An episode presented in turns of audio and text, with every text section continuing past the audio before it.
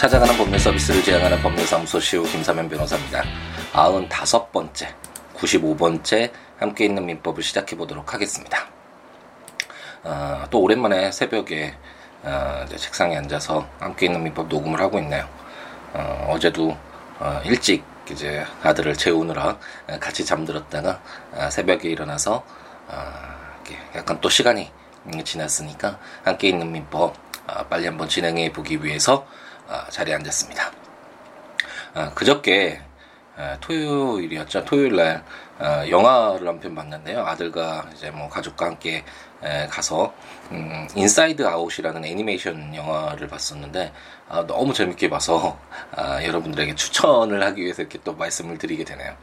아, 감정에 관련된 아, 그런 영화인데 아, 아이들을 위해서 만들어진 애니메이션이지만 아, 어른들까지 충분히 공감하고 어, 많은 것을 한번 어, 생각해 볼 수 있는 좋은 영화가 아니었나라는 생각이 듭니다.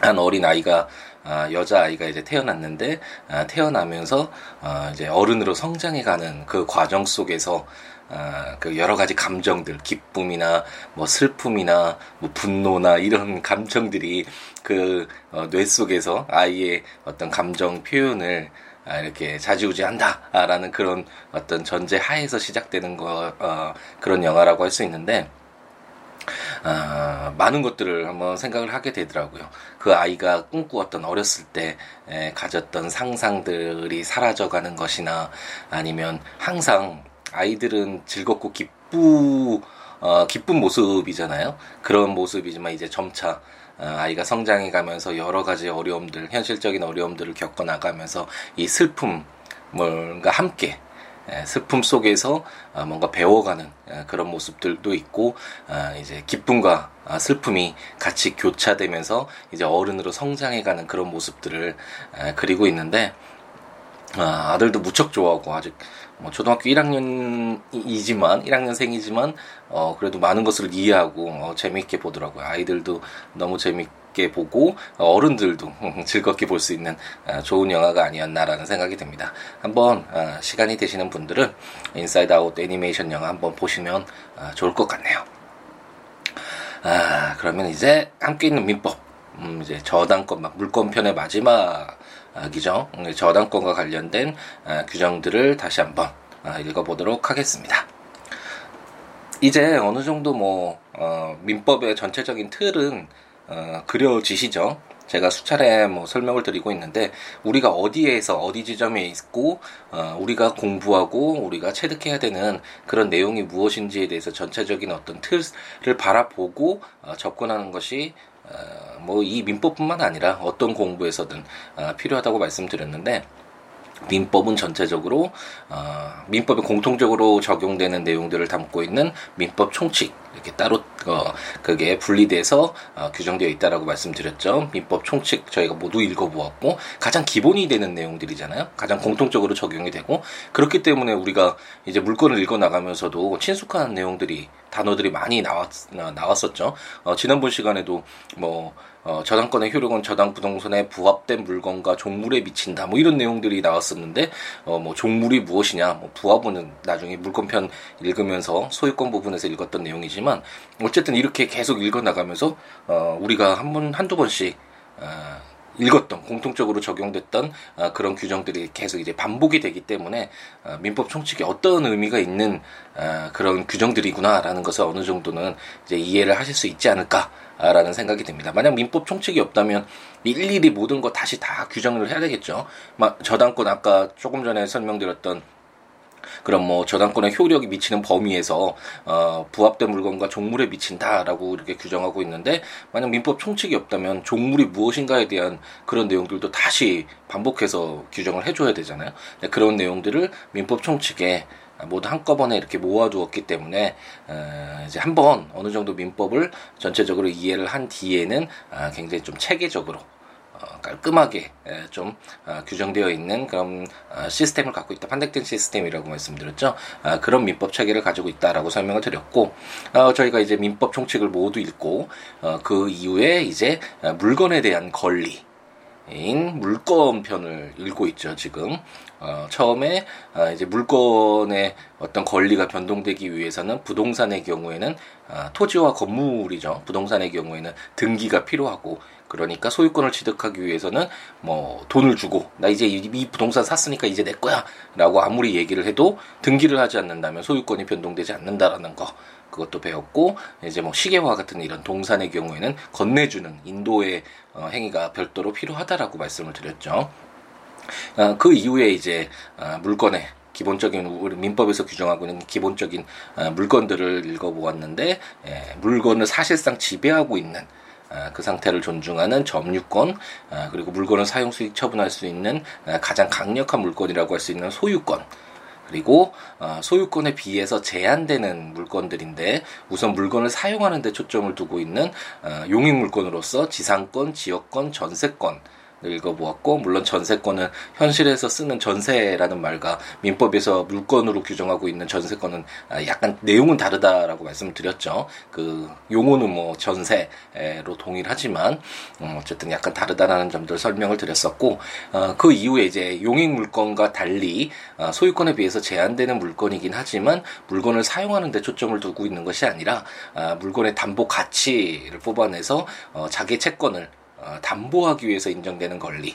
에, 그것이 바로 담보 물건인데 첫 번째로는 어, 그 물건에 어떤 채권이 발생했을 때 그 물건을 어, 그 채권을 반환받기 전까지 유치할 수 있는 유치권 이거는 요건만 충족하면 법으로 당연히 인정되는 자연스럽게 발생하는 그런 권리라고 말씀드렸죠. 그런 유치권을 읽어보았고 어, 이제 유치권과 유사해 보이지만 그 물건에 관해서 어, 생기는 채권일 필요는 없고 뭐 돈을 빌리면서 가장 쉽게 갑돌이가 울돌이에게 시계 어, 돈을 빌리면서 자기 시계를 어, 건네주면서 내가 돈 갚을 때까지 이 시계 가지고 있어? 라고 얘기했을 때 그게 바로 동산 질권 질권이라고 설명을 드렸었고 어, 동산 아, 질권의 경우에는 동산 질권이 아, 기본적인 내용이지만 다만 음, 어떤 물건 이런 동산 외에도 어, 갑돌이가 울돌이에게 뭐 100만 원 받을 채권이 있었다면 그 채권을 담보로 해서 뭐 돈을 좀 빌리거나 어떤 이런 경제 활동을 확대할 필요가 있잖아요. 그렇기 때문에 아, 동산 질권, 그러니까 질권의 범위를 확대해서 동산뿐만 아니라 아, 권리 재산권도 어, 질권의 대상이 된다, 목적물이 된다라는 권리 질권까지 어, 지지난 시간에까지 어, 저희가 읽어보았습니다. 그리고 이제 어, 저당 그러니까 담보 물건의 마지막이자 어, 민법에서 인정하고 있는 어, 기본적인 어, 물건 중 마지막인 이제 저당권 규정을 어, 지난번 시간에 이제 예, 들어갔는데 어, 저당은 저당권은 우리가 현실에서도 어, 많이 쓰고 있는 그런 어, 권리고 내용이기 때문에 많은 분들이 친숙할 것이다라고 생각이 들고 어, 그런 부분에 있어서 이제 설명을 드렸고 저당권이란 그런 설명을 드렸었는데 많이 쓰이는 이유는 어, 뭔가 많은 사람들에게 어, 도움이 되니까 어, 필요한 그런 제도구나 라고 생각이 드니까 많이 활용이 되는 거잖아요. 그 이유가 무엇이냐면 아무래도 뭐 질권이나 뭐 유치권이나 그 물건을 사용할 수 없게 되잖아요. 그 사람이 담보로서 가지고 어, 있게 되고 점유를 하고 어, 어, 있음으로 인해서 그 실질적으로 그 동산을 활용해서 뭔가 경제적 활동을 할 수 있는 사람들에게는 약간 좀 미흡하잖아요. 그냥 담보로서만 그 물건이 사용되기 때문에. 하지만 전화권은 어, 그 부동산을 넘겨주지 않잖아요. 그 부동산은 자기가 어, 계속 어, 점유하면서 사용할 수 있고 다만 관념적으로 추상 어, 추상적이라는 건 좀 그렇고 관념적으로 사람들이 아, 이 부동산의 어, 담보로서의 물건 저당권을 어, 설정함으로 인해서 사용하는 데는 아무런 문제가 없지만 만약 그 자기 채권을 반환받지 못했을 때는 그 저당권에 이제 권리를 행사를 해서 다른 채권자보다 우선해서 어, 자기 채권을 반환받을 수 있는 아, 그러한 권리로서 인정되는 것이 저당권이고 어, 그렇기 때문에 저당을 설정해 주는 사람은 그 부동산을 계속 사용할 수 있으니까 그냥 담보 가치만 어 인정되는 그 부동산에서 뽑아가는 거니까 자기가 실제 어떤 활동하는데 그 부동산을 활용하는 데 있어서는 어 크게 문제가 없죠. 그렇기 때문에 유리하고 그리고 저당권을 설정받는 사람은 어 그 부동산이 가치가 높잖아요. 그리고 특히 근저당권 내용도 읽어보았지만 어, 자기 그렇게 근저 어, 근, 저당권을 그 부동산에 설정해 놓으면 어, 자기 채권을 다른 일반 채권자들보다 우선해서 만약 갚지 않았을 때 어, 뭐 경매를 신청하거나 이래서 어, 자기 채권을 반환받을 수 있는 어, 그런 어, 기회라 그럴까요? 가능성이 훨씬 더 높잖아요. 그렇기 때문에 저당권을 설정 받는 사람들도 어, 뭐 특별히 어, 불리할 것 없는 아, 그런 아, 제도고 그렇기 때문에 저당권이 아, 굉장히 아, 좀 어느 정도 어, 어, 진보한 진보한 그런 아, 담보 물건이라고 할 수 있고 현실에서도 아, 그렇게 많이 쓰이는 아, 그런 권리다라고 설명을 어, 지난 시간에 드렸던 것 같습니다. 그럼 이제 오늘은 제 359조부터 한번 읽어볼 텐데 아, 과실에 대한 효력이라는 제목으로 저당권의 효력은 저당 부동산에 대한 압류가 있은 후에 저당권 설정자가 그 부동산으로부터 수취한 과실 또는 수취할 수 있는 과실에 미친다. 그러나 저당권자가 그 부동산에 대한 소유권, 지상권 또는 전세권을 취득한 제3자에 대하여는 압류한 사실을 통지한 후가 아니면 아, 이로써 대항하지 못한다라고 규정하고 있습니다. 아, 여기서도 이제 과실 359조에서도 어, 과실이 나오잖아요. 만약 민법 총칙에서 우리가 과실을 읽지 않았다면 뭐 다시 한번 여기에서 과실이 무엇인지에 대해서 어, 그 규정을 했었어야 되겠죠. 하지만 민법 총칙에서 우리가 아, 과실이 무엇이다라는 것을 배웠기 때문에 아뭐그 그 만약 저당권을 설정한 이후에 아, 뭐그 채무자가 돈을 갚지 못해서 그 저당 부동산에 대해서 압류가 아, 압류를 했는데 그래서 이제 자기의 에, 채권을 반환받기 위한 그런 절차에 들어갔는데 그 기간 안에 어 과실이 생길 수도 있잖아요. 그 부동산으로부터 뭐그 뭐, 뭐, 뭐, 천연가실이죠. 뭐, 나무에, 그, 그 토지 위에 있는 그 토지 부동산 위에서 어떤 뭐, 사과나, 사과가 뭐, 어, 어, 생겼다. 표현이 왜 이렇게 좀 어렵죠? 이게 사과가 뭐 생겼다. 그럼 이런 천연가실인데, 이거, 이 과실은, 그럼 누구의 것으로 할 것이냐? 뭐, 그리고 이게, 이 과실에도 저당권의 효력이 미칠 것이나, 이런 어떤 질문들이 생겨날 수 있잖아요. 그렇기 때문에 350, 구조는 그런 과실에 대해서도 저당권이 미치는지와 관련된 아, 그런 규정이다라고 생각하시면 될 것 같고 과실에서 우리가 102조였던가요? 102조에서 배웠었죠.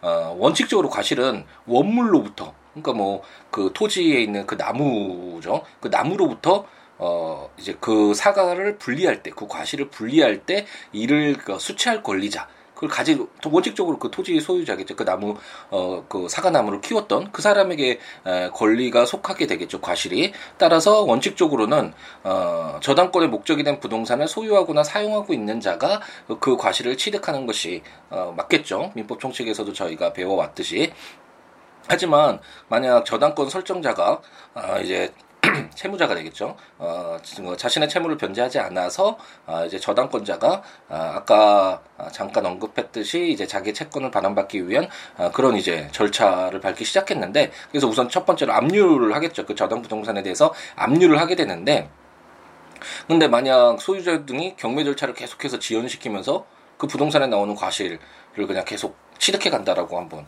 어, 생각을 해보시죠. 그러면 저당권자로서는 어, 뭔가 저 자신의 어떤 저당권의 어, 그 자기 채권을 담보받기 위한 그런 범위를 좀 더 공부해야 할 필요가 있는데 어, 계속해서 나오는 그 가치 있는 과실이 계속 그 저당권 설정자 채무자가 어 그걸 다 취득하게 된다라고 하면 어, 저당권자에게 어, 손해가 있을 수 있잖아요. 그렇기 때문에 어, 제 359조는 어, 저당권의 효력 저당권은 저당 부동산에 대한 압류가 있은 후에 저당권 설정자가 그 부동산으로부터 수취한 과실 또는 수취할 수 있는 과실에 미친다라고 규정을 해서 그 안에 이제 저당권자가 자기 채권을 반환받기 위한 아, 그런 절차를 아, 밟은 이후에는 압류를 한 이후에는 아, 그때 그, 그 해당 저당권의 목적이 됐던 그런 부동산에서 과실이 발생하더라도 그 과실이 그, 어, 그 채권자가 어, 저당권자가 자기 채권을 반환받는 그 범위 속에서 어, 포함된다. 저당권의 효력이 미친다라고 규정하고 있는 것이다라고 생각하시면 될 것 같고 단서 규정에서는 어, 그 부동산의 원래 채무자라면 뭐 이렇게 그냥 끝나면 되는데 그 부동산을 어, 새로 취득하거나 아니면 그 부동산의 지상권이나 전세권을 취득한 제3자가 있을 수 있잖아. 이런 내용을 잘 알지 못하는 어, 저희가 이제 어, 소유권 규정들도 읽었고 지상권도 읽었고 전세권도 읽었죠. 모두 어, 소유권은 뭐 가장 뭐 강력한 물건이라고 말씀드렸지만 지상권이나 전세권은 용익 물건으로서 그 물건을 사용하는 데 초점을 두고 있는 권리잖아요. 그래서 지상권자나 전세권자가 예를 들어서 그 부동산 이제 사용하고 있고 사용하면 자기는 거기에서 만약 사용하다가 과실이 어 생겨나면 그 과실을 취득할 수 있는 것이 원칙이겠죠. 하지만 어 저당권자의 이해관계 이익도 보호해야 되고 그 물건을 사용하고 있는 그 제3자의 어 이익도 보호해야 되기 때문에 이를 어떻게 조율할 것인가가 아 문제가 될 수 있는데 어, 제359조 단서는 어, 저당권자가 그 부동산에 대한 소유권, 지상권 또는 전세권을 취득한 제3자에 대해서 압류한 사실을 통지를 해라. 알려줘라. 알려줘야지만 어, 만약 과실이 발생했을 때 그 과실에게도 저당권의 효력이 어, 미치는 것으로 하겠다. 라고 규정해서 어, 여러 가지 어, 어, 자기 이해관계들을 이해관계자들의 어떤 이해관계를 조율하고 있다라고 생각하시면 될 것 같습니다. 그럼 제 360조는 피담보 채권의 범위라는 제목으로 저당권은 원본, 이자, 위약금, 채무 불이행으로 인한 손해배상 및 저당권의 실행 비용을 담보한다. 그러나 지연 배상에 대하여는 원본의 이행기를 어, 경과한 후에 1년분에 하나여 어, 저당권을 행사할 수 있다라고 규정하고 있습니다. 어, 피담보 채권의 범위 어디서 읽어봤다라는 생각이 들지 않으시나요? 예, 담보 물건이라는 것이 어느 정도 공통점을 가지고 있잖아요.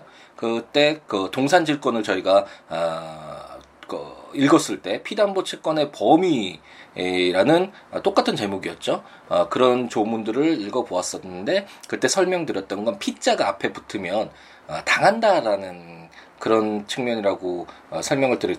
죠 그래서 정복자 그러면 정복하는 사람 뭐 어떤 뭐 토지든 다른 어, 땅이든 다른 민족이든 뭐 그러니까 정복했다라고 하잖아요. 정복자는 어, 그러니까 정복을 하는 사람, 하는 사람이고 피정복자 그러면 정복을 당한 사람이잖아요. 이런 식으로 어, 이게 어, 그러니까 당한다라는 그런 수동적인 의미를 그거 갖게 되는데 피자를 붙으면 그래서 피담보 채권이라는 것은 어, 담보를 당하는 그러니까 담보가 되는 채권이라고 설명을 드렸잖아요. 그래서 바로 피담보 채권이라고 하면 채권자가 채무자에게 갑돌이가 을돌이에게 어, 돈을 100만 원 빌리면서 어, 갑돌이 부동산에 저당권을 설정했다라고 하면 어, 그 저당권이 어, 설정된 저당권으로부터 담보가 되는 채권은 갑돌이의 을돌이에 대한 100만 원의 채권은 어, 채권이 바로 피담보 채권이죠. 그 저당권이라는 어, 담보 어, 물건에 의해서 담보되는 예, 담보를 당하는 예, 그런 채권이 바로 아, 피담보 채권이다라는 설명을 아, 그때 질권에서도 설명을 드렸죠.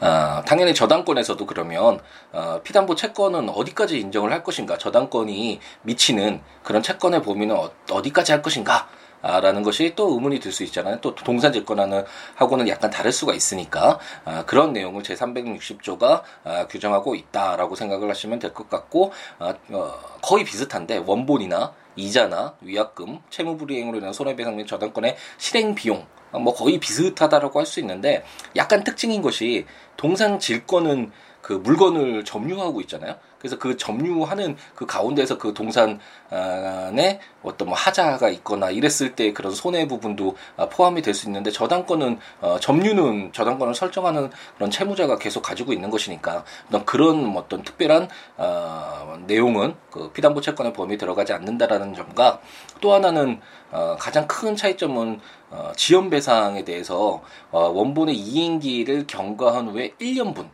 그러니까 1년 동안의 이자만 어, 지금 비담보 채권의 범위, 그 채권자의, 저당권자의 어, 채권의 범위로 어, 삼는다. 라고 규정하고 있는 것이 아, 약간 음, 음, 그 다른 점, 동산질권하고 다른 점이라고 할 수 있는데 어, 그 이유는 대체로 어, 저당권의 목적물이 부동산이고 가치가 좀 높잖아요. 그렇기 때문에 후순위 어, 다른 채권자들이 그 저당권자뿐만 아니라 어, 다른 후순위 채권자들의 권리가 함께 있을 가능성이 높은데 어, 만약 어, 저당권자가 이자가 계속 늘어나는 것을 이자 책정을 좀 잘했다고 한번 해보죠. 자기에게 이득되는 어, 그런 어떤 이유를 책정을 해서 어, 계속 저거 자기 저당권 실행을 안 하면서 이자만 계속 발생시킨다고 한번 가정을 해보죠. 그러면 다른 채권자들은 아니 빨리 돈을 갚지 않는 채무자가 돈을 갚지 못하는 상황이 발생했으면 빨리 그 담보 목적물 그 저당권의 목적물을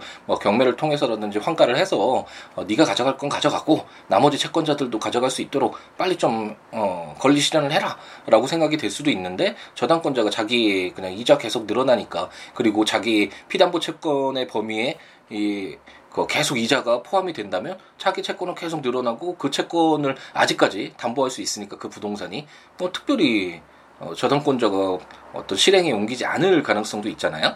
아, 그렇기 때문에 음, 360조 단서는 어, 약간 뭐 동산 질권이나 이런 것과 다르게 어, 지연 배상에 대해서는 원본의 이행기를 경과한 후에 1년분 아, 그러니까 이자랑 지연 배상은 약간 다른데 아, 원본 100만 원을 빌려 줬을 때 그 그러면 어, 한 달에 뭐 만 원씩 이자로 줘 그랬을 때 1년만 쓰고 그리고 1년 뒤에 돌려줘 뭐 이런 약속을 했다라고 한번 가정해 보죠. 그랬을 때 1년 동안 매월 만 원씩 발생하는 건 이런 건 이자죠.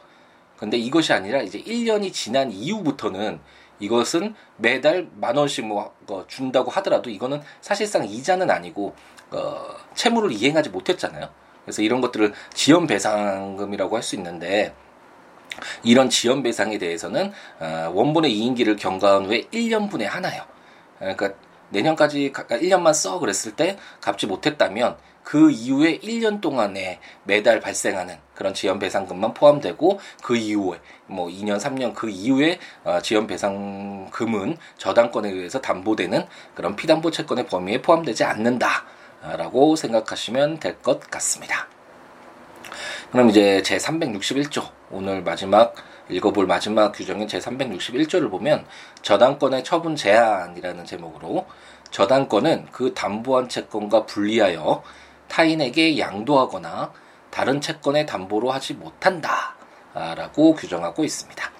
어, 어렵게 얘기하면 이게 저당권의 수반성이라는 건데 어, 담보 물건 민법이 규정하고 있는 담보 물건이 유치권, 질권, 저당권이 있잖아요. 그럼 이런 담보 물건에 공통적으로 적용되는 어, 그런 내용들이 몇 가지가 특성이 있겠죠. 그 중에 하나가 뭐 수반성이라고 할 수 있는데 예를 들어서 어, 갑돌이가 을돌에게 이제 100만 원을 빌리면서 자신의 부동산에 대해서 저당권을 설정해 주었다라고 한번 가정을 해보죠.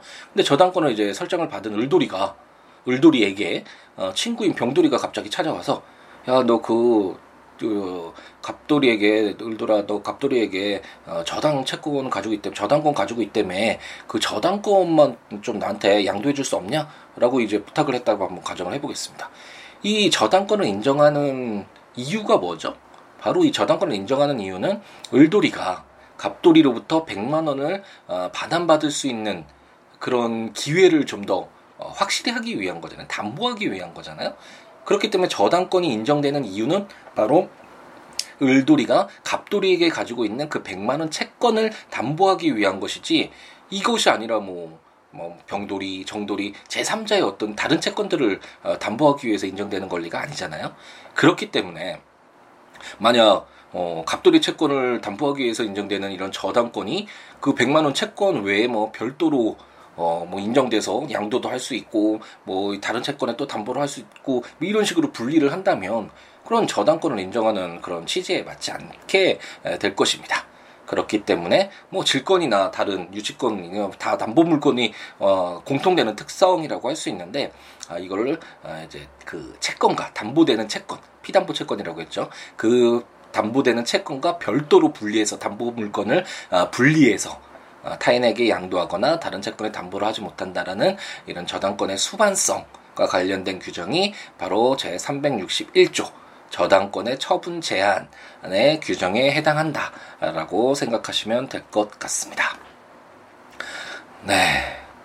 예, 밤에 새벽에 새벽 방송을 하면 어, 기분이 굉장히 좀 색다르긴 한데 어, 뭐 다 조용하고 주위도 어둠으로 가득하고 아, 뭔가 어, 여러분 좀 감상 감성적인 그런 부분도 많이 어, 부각되는 것 같고 여러 가지 생각도 들고 뭐 이런 어, 어떤 어, 개인적으로는 좋은 부분도 있는데 어, 하다 보면 아무래도 낮에 한창 이렇게 활동적인 예, 이런 상태에서 어, 이렇게 강의를 하는 것보다는 어, 잘좀 설명이 버벅거린다고 하나요? 말이 잘 안 진행되기도 하고 내용이 조금 부족하다라는 그런 생각도 들긴 드는데 어쨌든 이제 1년이 넘도록 이렇게 진행을 하고 있으니까 어떤 순간에서든 어떤 어, 장소, 어떤 시간에서 녹음을 하든 어, 최대한 어, 잘할 수 있도록 예, 예, 더 노력을 하도록 하겠습니다.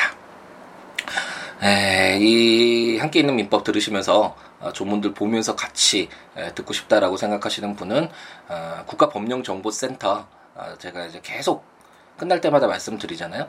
한번 꼭 찾아보셔서 우리나라에서 시행되고 있는 법률들 모두 검색해 보실 수 있으니까 무슨 법률이 있는지도 한번 보시고 어, 우선 함께 있는 민법과 관련돼서는 민법 치셔서 해당 조문들 읽으시면서 어, 함께 있는 민법 들으시면 좋을 것 같고 어, 아니면 제가 전자책으로 발간한 함께 있는 민법 어, 그 민법 총칙, 물권편, 채권 총론까지 나와 있는데 에, 채권 강론을 열심히 써야 되는데 아, 요즘에 또 이렇게 많이 미루어지고 있지만 아, 다시 또 열심히 에, 쓰도록 하겠지만 어쨌든 지금 아, 발간되어 있는 그런 아, 책들, 전자책들 구입하셔서 아, 보시면서 거기 해당 조문과 설명들 보시면서 들으셔도 좋을 것 같고 아니면 제 블로그 아, siwo.net, s i w o l a w.net에 오셔서 거기 해당되는 아, 조문들과 설명들 읽으시면서 들으셔도 좋을 것 같습니다. 뭐 이런 함께 있는 민법뿐만 아니라 뭐 법률 자문이나 아니면 개인적인 친분, 살아가는 이야기 아, 하고 싶으신 저와 아, 관계 맺기를 통해서 여러 가지 이야기를 나누고 싶으신 분은 아, siwo.net 블로그에 찾아오시거나 02-6959-9970 전화 주시거나 아니면 siwo 골뱅이 gmail.com 아, 메일 주시거나 트위터, 페이스북 아, 똑같이 siwo로 찾아오셔서 아, 댓글도 남겨주시면 좋을 것 같습니다.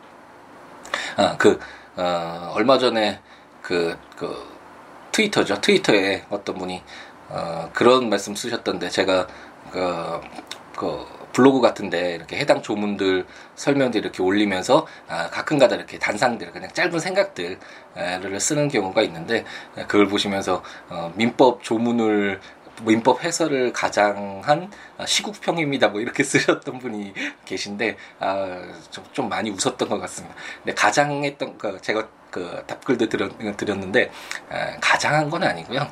뭐 우선 주된 것은 어, 제가 처음 함께 있는 민법을 시작하면서 설명드렸듯이 어, 법률이 우리에게 너무나 멀리 떨어져 있기 때문에 가장 어, 법치 국가로 살아가는 우리들에게 필요한 가장 옆에 두고서 필요할 때마다 써야 되는 무기인데도 불구하고 어, 너무나 멀리 떨어져 있는 대상이었기 때문에 어, 그것을 좀 더 친숙하게 느낄 수 있도록 한번 민법 조문들 이 방대한 민법 조문을 천천히 한번 같이 읽어보자.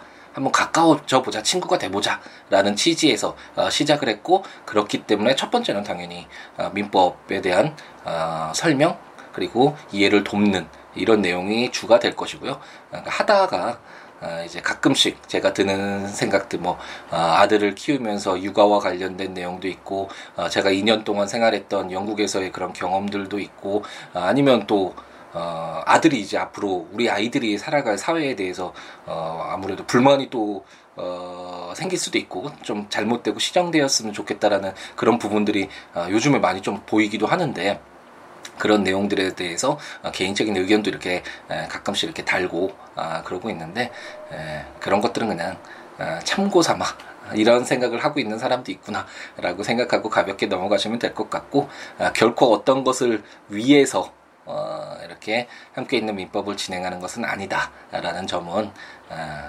알아주시기를 모두 아시겠지만 알아주시기를 바랍니다.